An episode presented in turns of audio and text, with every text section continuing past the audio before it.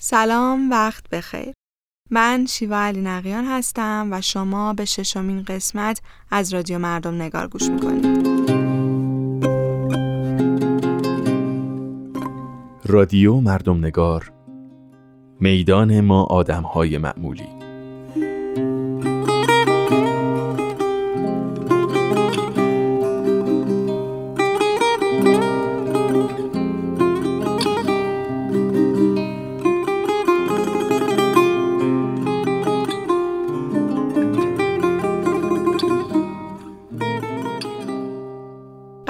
اینجا همچنان از حاشیه ها حرف بزنیم و مجالی فراهم کنیم برای صداهای کمتر شنیده شده، روایت های کمتر خونده شده و آدم های کمتر دیده شده.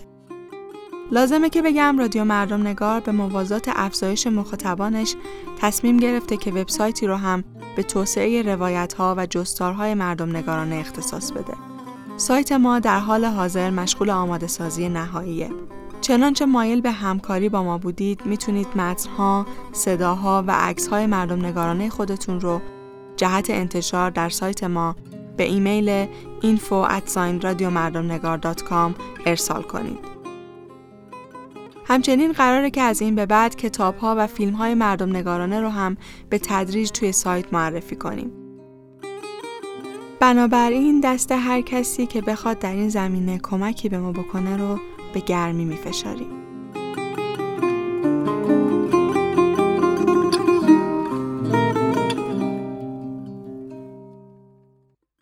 فصل اول. ما نامری نیستیم.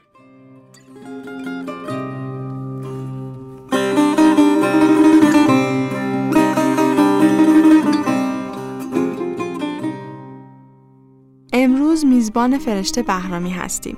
فرشته کارشناس ارشد مطالعات فرهنگی و پژوهشگر حوزه هویت و شهره و دو کتاب به نامهای نظر کرده و حمامهای خاموش داره که هر دو پژوهش‌های مردم نگارانه درباره استان قزوینه.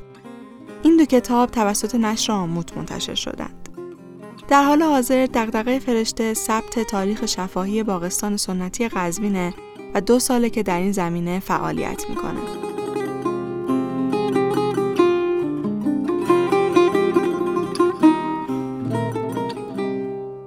روایت امروز فرشته روایت یک جراحته. زخمهایی که بخشی از مسئولیتش با ماست و بخش دیگرش با نهادهای مسئول و مرتبط که قرار بوده باری از این جراحت رو کم کنند.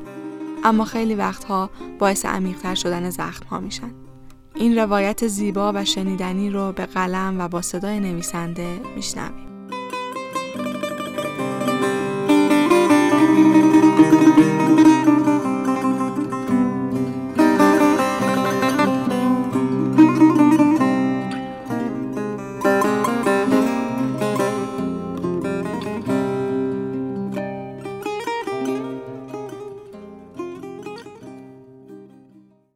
زرد مثل یک جانباز هجده درصد. فرشته بهرامی.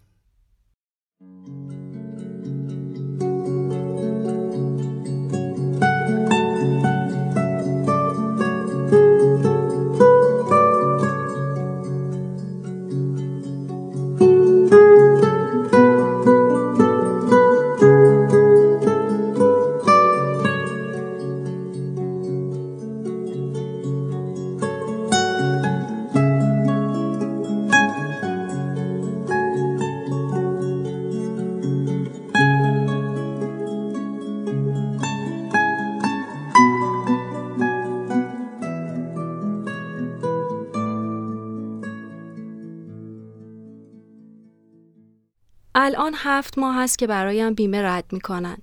با اردیبهشت می شود هشت ماه. دنگ و فنگ زیاد دارد. قبلش باید مطمئن شوند که وجب به وجب بدنت خوب کار می کند یا دست کم رو به بهبودی یا در دست اقدام است.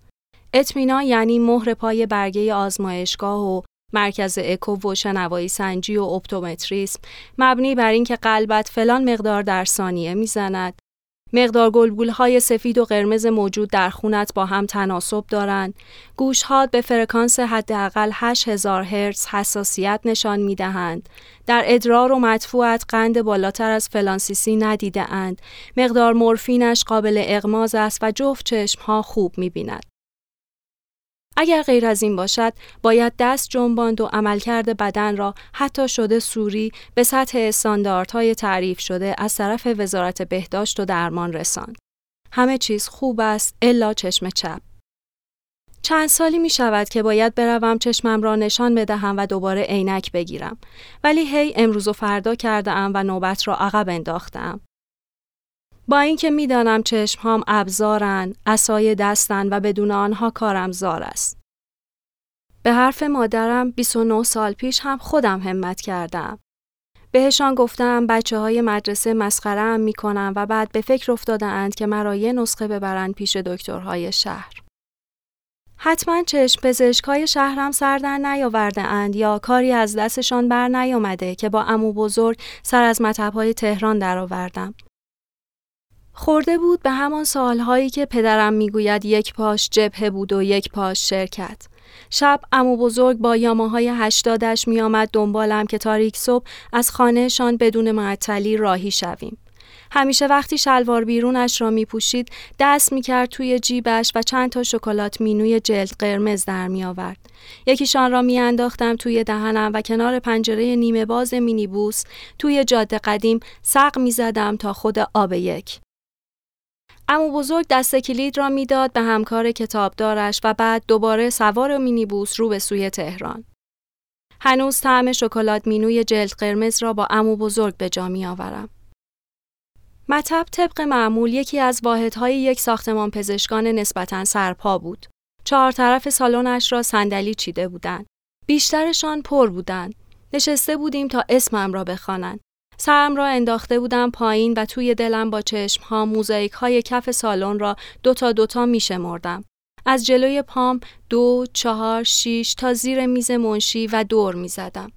از دوم ابتدایی عاشق عددهای زوج بودم تا جایی که همیشه نمره 16 را به 17 یا 19 ترجیح می دادم.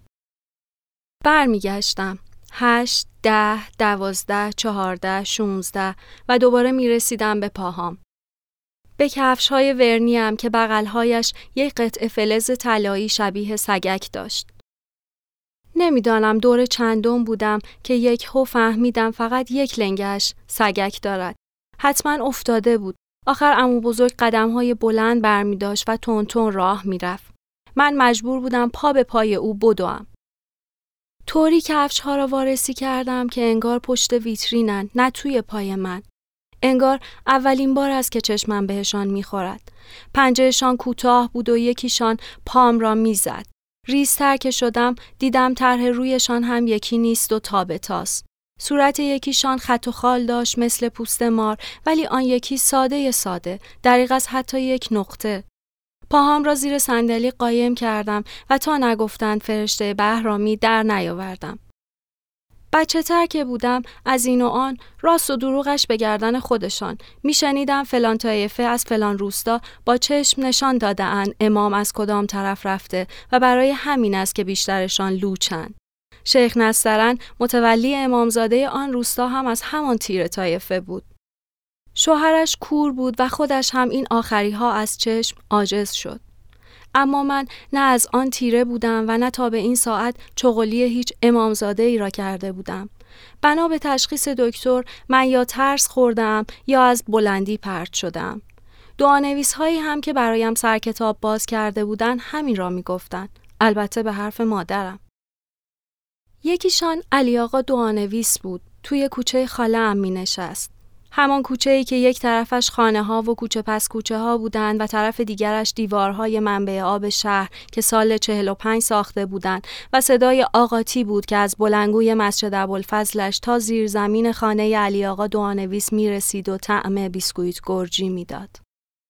سوزن مگر توی زیر زمینش پایین می آمد. زنها تا پله دم در می نشستند توی نوبت. مادرم خودش اعتقادی به دعا و دوا نداشت. خاله براش راه و چاه گذاشته بود.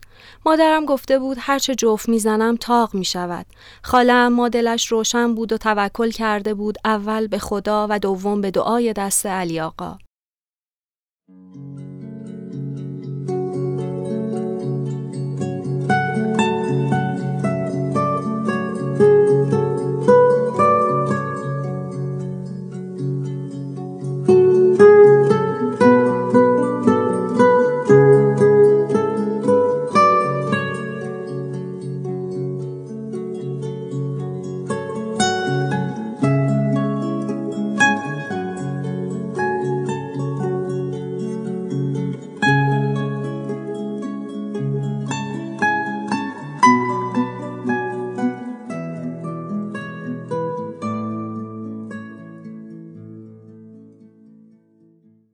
شبی که مادرم دعا را شست برف میبارید مطمئنم وگرنه چرا باید توی خانه خیابان دانشگاهمان که حالا شده خیابان خلبان شهید بابایی و 220 متر زمین داشت و 180 متر بنا همه زور چپان می شدیم توی آشپزخانه تا کمرکاشی نارنجی که وقتی از پنجره نورگیرش آفتاب میافتاد نارنجی تر هم می شد.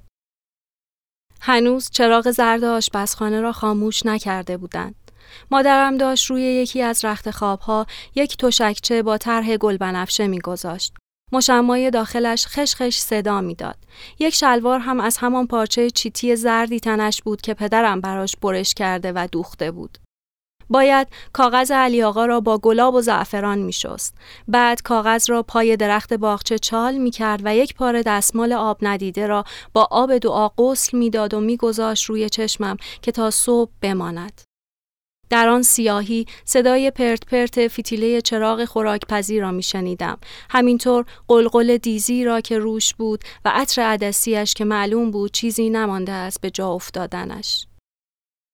مادرم آب دستمال دعایی را نچلانده بود و گلاب زعفران خونکش از گوشه چشمم راه باز کرده و رفته بود لای موهای بناگوشم. سردم شده بود مثل شبهایی که حنا می گذاشتیم مادرم با اینکه خودش از رنگ و بوی حنا خوشش نمی آمد سر و کله و دست و پاهامان را حنا می گرفت و بعد با مشما می بست که مبادا رخت خوابها رنگ بگیرند. گفته بودند حنا مال بهشت است. مسلمان اگر حنا نگذارد آن دنیا باید جورش را بکشد و در عوض یه من تحویل بدهد. نمی‌خواست بده کار شویم. خوابیدن با سر و صورت خیس برای من مثل ماندن زیر آب بود. انگار جلبکی تنها کف اقیانوس افتاده باشم. استراب داشتم و دلتپش گرفته بودم. قرار بود دست خط خیس خورده علی آقا دوانویس که عطر بستنی قیفی های دوتومنی را می‌داد تا فردا صبح معجزه کند و چشم چپم موازی با لنگه راست ببیند. از چیزی که قرار بود در آن آشپزخانه نارنجی بر من نازل شود می ترسیدم. دلم نمی‌خواست پیامبر باشم حتی برای یک شب. با این حساب هیچ بعید نبود سکته کنم. چیزهایی هست که هیچ وقت دلم نمی‌خواسته دربارهش حرف بزنم. اگر هم از دهنم پریده یا به هر دلیلی حرفم دوتا شده زورم را زدم تا دست کم کاریکاتوری از وضعیت آن چیزها را به روی صحنه ببرم. طوری که کمدی و تراژدی را یک جا داشته باشد. یکیش همین چشم. اینطوری می توانستم دست کم هیچی نباشد ازش در حد یه حلقه چاه نفت بهره برداری کنم. به غیر از این بزرگ نماییش میگذاشت من کمتر خجالت بکشم یا اصلا نکشم. شاید چون همانقدر غیر واقعی بود که من پشت قاشق.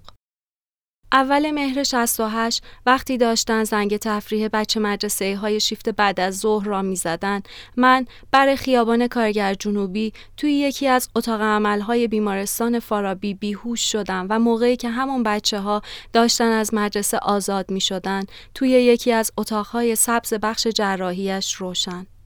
اما یکی از چشمهام تا اطلاع ثانوی خاموش بود.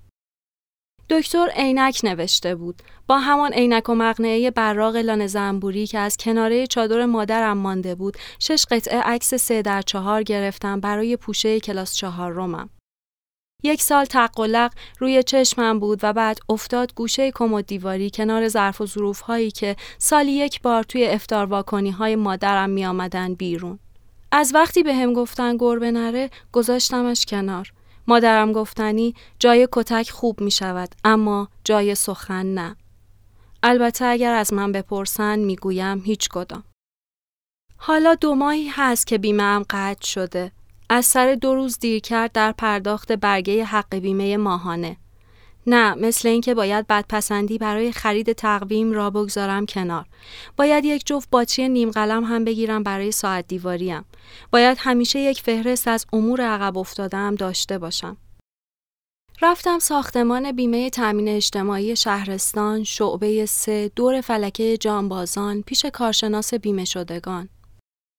گفت باید منتظر نامه از طرف ارگان بالاسری هم باشم که بعدش بروم از نواحی مشخصی از بدنم اسکرین شات بگیرم. همان حکایت آزمایش خون و مرکز اکو و اپتومتریسم و شنوایی سنجی و همین. دوباره باید مطمئن شوند که وجب به وجب بدنم خوب کار می کند اما نه به خاطر من بلکه برای جلوگیری از سوء استفاده های احتمالی مالی از صندوق تامین اجتماعی باید مطمئن شوند که دستکجی نکرده ام توی جیب بیمه. آخر می‌گویند موجودیش حق و ناس است نه بیت المال. دست کم چیزی بالغ بر بیش از دو سوم سهامش. طبق ماده 28 قانون تامین اجتماعی درآمد سازمان از محل این منابع تامین می شود. یکی حق بیمه که 7 درصدش را من بیمه شونده پرداخت می کنم، 20 درصدش را کارفرمام و 3 درصدش را دولت و دوم جریمه های نقدی مقرر در قانون بیمه و سوم هبه و هدایا اگر باشد.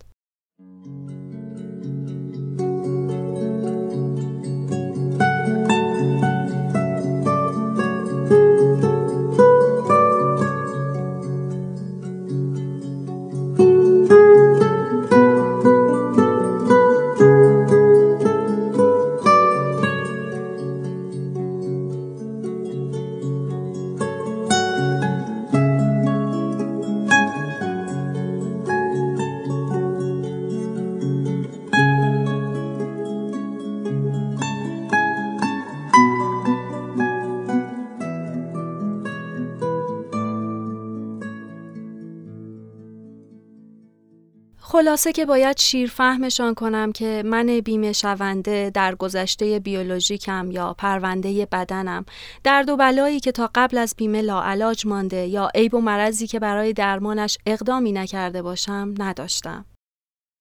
کارشناس بیمه شدگان می گفت درست است که تامین اجتماعی یک سازمان غیر انتفاعی است اما دیگر مجبور نیست برای بیمه گذار از جیبش هم مایه بگذارد که می گفت اصلا سازمان نه شما چنین کاری می کنید؟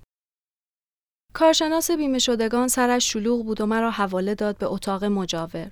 ساکن اتاق نصف روز را در کسفت کارشناس شعبه کار می کرد و بعد از نهار می شد نماینده بیمه در مرکز معاونت بهداشت و درمان. یک چشمش به من بود و چشم دیگرش به صندلی خالی کنار در.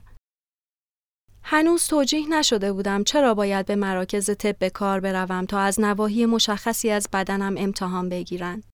آخر شنیده بودم بدون امتحان هم می شود با بیمه قرارداد بست. پرسید تا حالا ماشین تو بیمه کردی؟ ندیدی اولش ازت می‌پرسن چه بیمه ای می‌خوای؟ بیمه شخص سالس یا بیمه بدنه. حتما می‌دونی دیگه. اولی فقط کارت ماشین می‌خواد و سلام. دومی اما نه. یه بازرس از طرف بیمه میفرستن که ببینه بدنش نرفته صافکاری یا فرزن گلگیرش قور نشده. خلاصه از این جور چیزا دیگه. اصلا از رخ ماشین عکس می‌گیره که بعد از بیمه نیای خالی ببندی و بگی امروز تصادف کردم و بیمه مجبور شه جورش رو بکشه. اونم به ناحق. اما بعد اگه ماشین سالم هم به دیوار بزنی بیمه عجیب خودش بهت خسارت میده. اونم آپشن داره ها. مثلا بیمه ضبط و باند یا لاستیک زاپاس و داشت می‌گفت بیمه باهات قرارداد میبندد و دفترچه خدمات درمانی هم بهت تعلق می‌گیرد. حتی اگر مراکز طب کار تو را کوزه شکسته ای معرفی کنن که از زیرش آب می‌رود. اما منتظر نباش از کار افتاده هم بکنند و مستمری هم بدهند. خودم را معاف کردم از تعهدات درمانی بیمه. نخواستم. چند سالی است که به واسطه شوهرم که سرپرست خانوار باشد دفترچه دارم و از خدمات درمانی تامین اجتماعی برخوردارم. هرچند شکسته بسته. از این جهت که یا دکتر حاضق نیست یا هست و قلقل است یا قفسه داروخانه خالی است و تجویز پزشک مورد نظرتان موجود نیست و یا دستگاه امارآیشان معیوب است و هزار انقلت دیگر برای همین انگار هر سال بخشی از این خدمات آب می روند یا عملا گم می شوند. باز برای مایی که اجالتا سالمیم و هیچ گونه درد و بلای خاص یا زمینه ای نداریم و از طرفی دستمان کم یا زیاد بد یا خوب به دهنمان می‌رسد غمی نیست. اما چه کنن آنها که حال و روز دیگری دارند و در مزیقن برادری دارم که با دندانش نان در میآورد. نوازنده است. خیلی سال است که دارد نی می‌زند. اولا روی سن بعد توی عروسی و این دست آخرها سر خاک مردم ختم سوم، هفتم، چهلم و سال. الان یکی دو سالی می شود که مجلس نرفته است. یکی دو سالی هست که دندانهاش ریخته و دیگر نتوانسته نی بزند. راستش پنج شش سال. آن اولها که دندانهای پیشین لغ شدند و دیگر کار نکردند رفت پیش یک دندانساز تجربی. دو تا دندان نیش را براش پایه قرار داد و به جای چارتای جلو روکش گذاشت و بین دوتای پیشین را یک خط تراش داد و یک هوا فاصله انداخت که سرنه توش جا بگیرد. دو سه سال کار کرد اما بعد پایه ها لق شدند و با روکش یک جا از دهن در آمدند. تا چند وقت آدامس می چسباند به ته تیز پایه ها و فرو می کرد توی حفره لسه که بتواند سر مزار صدای نی را در بیاورد. توی این مدت با لسه غذا می‌خورد. یک ماه بعد حفره ها شدن خط و دندان ها دیگر بند نشدن. برای همین کلا در آوردشان و گذاشت توی کمد. حالا با این وضعیت نمی‌تواند نان در بیاورد و نمی‌تواند نان بخورد یا باید دندان بکارد که به حساب جیب او خدا تومن پولش می شود و یا باید آریه بگذارد و از خیر نیزدن بگذارد. دندان برای همچین آدمی که خودآموز و بی استاد و فقط به مدد گوش مقام اول چهارمین فستیوال هنری دانش آموزان کشور را در سال 74 می آورد و از آن به بعد یک شهر او را با نیش می شناسد فقط عضوی از بدن جهت تکلم و تسهیل امور معده نیست. یک پاره از هویتش است. با دندان می تواند کماکان این شانس را داشته باشد که امتداد پیدا کند. زمانی که او انگشت برمی داشت حکم موسیقی مکروه که حتی بدتر از آن از منظر برخی مراجع اعزام حرام بود. سازش را ازش می گرفتن اگر دستش می دیدن. باید پیرهن می پوشید که بتواند رسواییش را توی آستین لباسش قایم کند. درست عین دوره حسین تهرانی مرحوم که به یک روایت می‌گویند تنبک را می‌زد زیر بغلش و عبا میانداخت روی دوشش که ملت نبینند و توف و لعنش نکنند. کاور نی برای امثال تورج برادرم پدیده متأخری است. برای او که یکی از دورترین خاطراتش مناظره روزخان هاست بر سر اینکه کدام دستگاه یا گوشه به کدام مصیبت بیشتر می آید ترک نی کار ساده ای نیست هرچند به روی خودش نیاورد.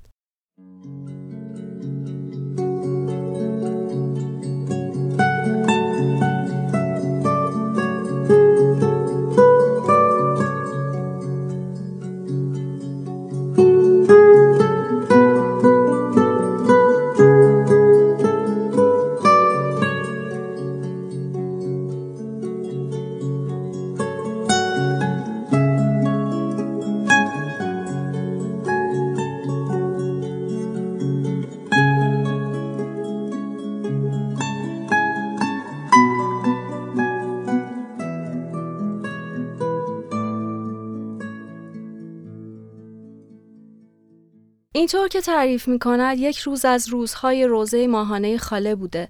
ابا امامدارها نشسته بودند و همانطور که داشتند چایی میخوردند و گلویی تر می‌کردند به هم می‌گفتند وداع عباس را باید توی همایون خواند و علی اکبر را در دشتی. اما چه خوب است مصیبت زینب را محلی گفت. یا زبان حال حسین به شور می‌خورد. احتمالا چیزی به اسم دستگاه اصفهان و گوشه شوشتری و منصوری و امثال هم اول بار پای همین حلقه های بعد از روزه به گوشش خورده است. نوای محلی و سنتی توی خانه خودمان هم غذا نمی‌شد. مادر بزرگی داشتم که هر وقت دلش می گرفت بین دو نماز ظهر و عصرش عزیز و نگار طالقانی می خان. خرامان و خرامان کجا میشی کجا میشی همه دست به دامان گل به دامان کجا میشی رجب بابا پدر بزرگم آنقدر پشت و روی نوار در دل و جان خانه کردی عاقبت علی رستمیان را گوش کرده بود که چند لکش هوای خالی افتاده بود. یه وقتی به تورجمان گفته بود که پسر نیچی باید بلد باشد امیری بزند و بخواند. این حرف مال روزهای آخر عمرش بود. ناخوش بود و نفسش در نمی آمد. نتوانسته بود امیری بخواند و تورج را حالی کند که چطوری می شود این مقام مازندرانی را با نی درآورد. راهل ماما مادر بزرگم به جاش خوانده بود. گفته بود یه دانه مادر بوده، یه دانه بچه داشته به اسم فرامرز که یک روز می رود و دیگر بر نمی گردد. مادره تا زنده بوده مینالیده فرامرز آی فرامرز آی فرامرز هر دری خدا تره بیامرز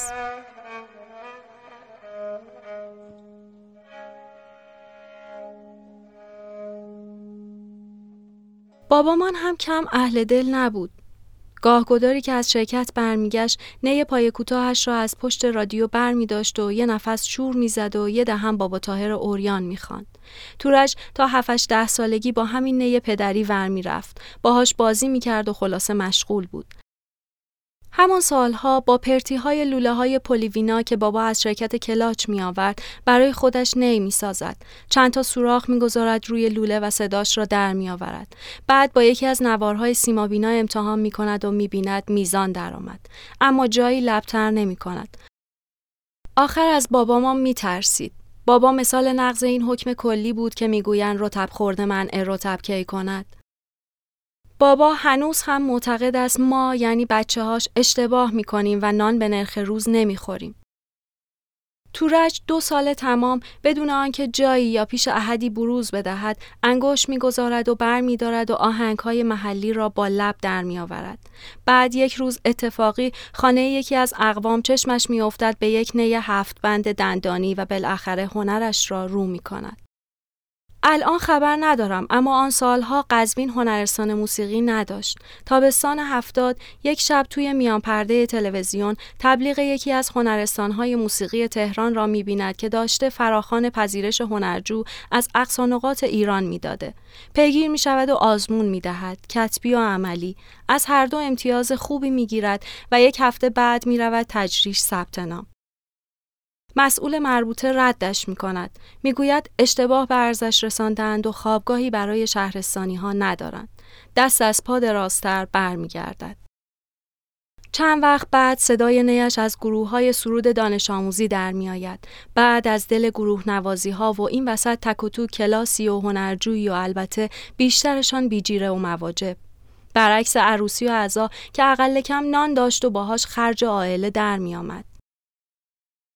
برای همین از گروه ها دور افتاد و شد مطرب آخر هفته ها و زیر صدای مداها توی مسجد و قبرستان. اما در کنار عوایدش خرج دود هم داشت. اصلا همین دود پدر دندانهاش را درآورد. قلبش را هم معیوب کرد. درست پمپاژ نمی کند. با 46 سال سن تا به حال دو بار سکته کرده. دکترها گفتن قدرت انقباز قلبش 25 درصد است در حالی که این مقدار توی یک قلب نرمال باید چیزی بین 55 تا 70 درصد باشد. تورج بیمه نیست یعنی هست بیمه سلامت دارد. بعد از سکته اولش رفت و اقدام کرد اما امتیازات و تعهدات و مراکز طرف قراردادش محدود است. کارشناس بیمه به هم می‌گفت ارزان خری انبان خری. و خبر نداشت که رفتن تحت پوشش بیمه های این چنینی اثر ناچاری است و نه طمع. قبل از آن بیمه خدمات درمانی تامین اجتماعی داشت. صندوق اعتباری حمایت از نویسندگان، روزنامه نگاران و هنرمندان از سال 83 به پیشنهاد مسجد جامعی وزیر ارشاد وقت پا گرفت اما خبرش تازه 7 سال بعد رسید به دست هنرمندان قزوینی زیر چانه پایتخت. آن هم نه از برکت سیستم بلکه از گل خیر یک نفر مسئول به نام خانم باغری متصدی امور بیمه آن سالهای اداره ارشاد. به اطلاعشان رسانده بود باید هرچه تقدیرنامه و لوح یادمان و قرارداد خرید خدمات هنری و قص ای دارند بزنن زیر بغلشان و ببرن اداره ارشاد. باید یک سر هم بروند تهران و یک آزمون بدهند تا معلوم شود واقعا یک هنرمند تمام وقتن یا نه فقط از دور دستی براتش دارند. سال 90 کارت عضویت در صندوق دادن و اواخر دولت نهم بیمهشان کردند. بیمه 18 درصد به انضمام بیمه خدمات درمانی تأمین اجتماعی. منتها یک بدی داشت. تعرفه بیمش هر سه ماه عوض می شد. اعضای این صندوق باید به طور میانگین ماهی 50 تا 60 تومن بیمه رد می کردن. آن هم توی سالی که یک کارگر با پای حقوق 608 هزار تومنی حق بیمه ماهانش می‌شد 42 هزار. تازه کارگر جماعت باز دلش به حقوق ثابت آخر ماهش خوش بوده اما هنرمند جماعت نه. درگذرید از سلبریتی هاشان. نیمه اول سال 94 حق بیمه ماهانهشان به 140 تومن هم رسید که با بیمه آزاد چندان توفیری نداشت و خیلی ها انصراف دادند.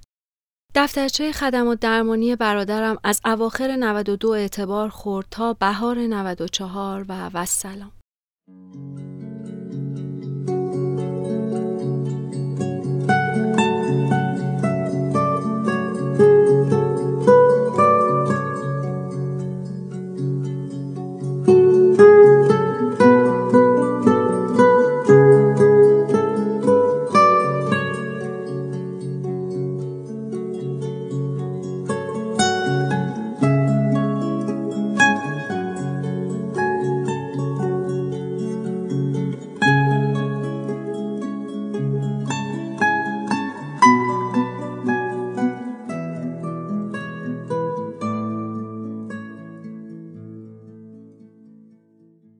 نماینده بیمه پرسیدم 18 درصد یعنی چه؟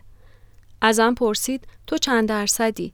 دوازده، چهارده یا هجده؟ هر کدام از این سه انتخاب سه پایان و سرنوشت متفاوت دارند و تعهدات متفاوتی را در قبال من بیمه گذار قبول می کنند و به همان نسبت حق بیمه ماهانه متفاوتی مطالبه خواهند کرد. اگر انتخابم گزینه اول باشد یعنی نیازی به آزمایش و این برنامه ها ندارم و اگر قبل از پایان بازنشستگی از کار بیفتم و یا بمیرم چیزی جز مختصر سنوات به خودم و یا بازماندگانم نمی‌رسد. اینطور که معلوم است قرارداد دوازده درصدی حالا هوای جانبازی تک رقمی را دارد. نمی صرفد. اما با انتخاب دو مورد بعدی بیم خودم و بازماندگانم را بابت حقوق آخر هر ماه خریدم. یعنی اگر در این بازه زمانی داد و ستت با بیمه قبل از بازنشستگی زد و من سرم را گذاشتم زمین زاد و رودم حقوق مستمری خواهند داشت و در هر صورت چه بمانم و چه از این دنیا بروم آن آب که سر جاش هست. البته حق بیمه 18 درصدی چیزی علاوه دارد. طبق ماده 70 قانون تامین اجتماعی چنانچه هر کجای بدنم پیش از بازنشستگی عیب کرد و نای و نوای کار کردن نداشتم و به عبارتی تاب و توان کاریم در حد دست کم 66 درصد افت پیدا کرد و تیم کمیسیون پزشکی وضعیت شغلیم را از کار افتاده اعلام کرد باید مستمری بگیرم. تا وقتی که هستم خودم بخورم بعد از من هم برود به حساب بازمانده تبسر خورده و حائز شرایطم. اینها را در برگه های زرد رنگ راهنمای خدمت خیلی مفصلتر نوشتن. نماینده بیمه انحراف دید داشت. عینکش را از لای کتاب تغییرات قانون بیمه تامین اجتماعی برداشت. چشم راستش به من بود و چشم چپش به میان وعدهش. پوره زرد سیب زمینی وسط بشقاب لای سفره یک بار مصرف روی میز که آبدارچی سازمان ساعت یک رو به یازده جدید برایش آورد. عینک هم گویا افاقه نکرده بود. کلام را کوتاه کرد و گفت اگر این وسط زد و خدای ناکرده مردم من را می گفت باز مقرری ماهانه ای برای بازمانده هم در نظر می گیرن. تازه اگر بازمانده رفت و بازمانده بازمانده مشمول شرایط بود همچنان می تواند عواید داشته باشد و جیر خور بیمه باشد و احتمالا همینطور الا تا بی نهایت. به شرط آنکه قبل از بستن قرارداد با بیمه چکاب بدن یا بدنه شوم و با شرح پای برگه آزمایشگاه و مرکز اکو و اپتومتریسم یا همان فرم آزمایشات متقاضیان بیمه های خاص یا غیر اجباری برگردم. من 18 درصدم. من زردم با تعهدات بلند مدت و در تعهدات بلند مدت بازماندگان مهمترند.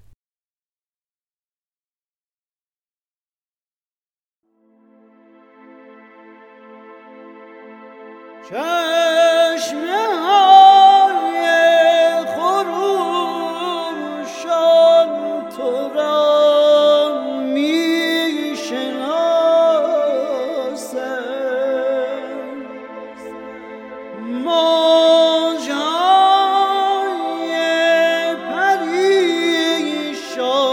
تو را می‌شناسم.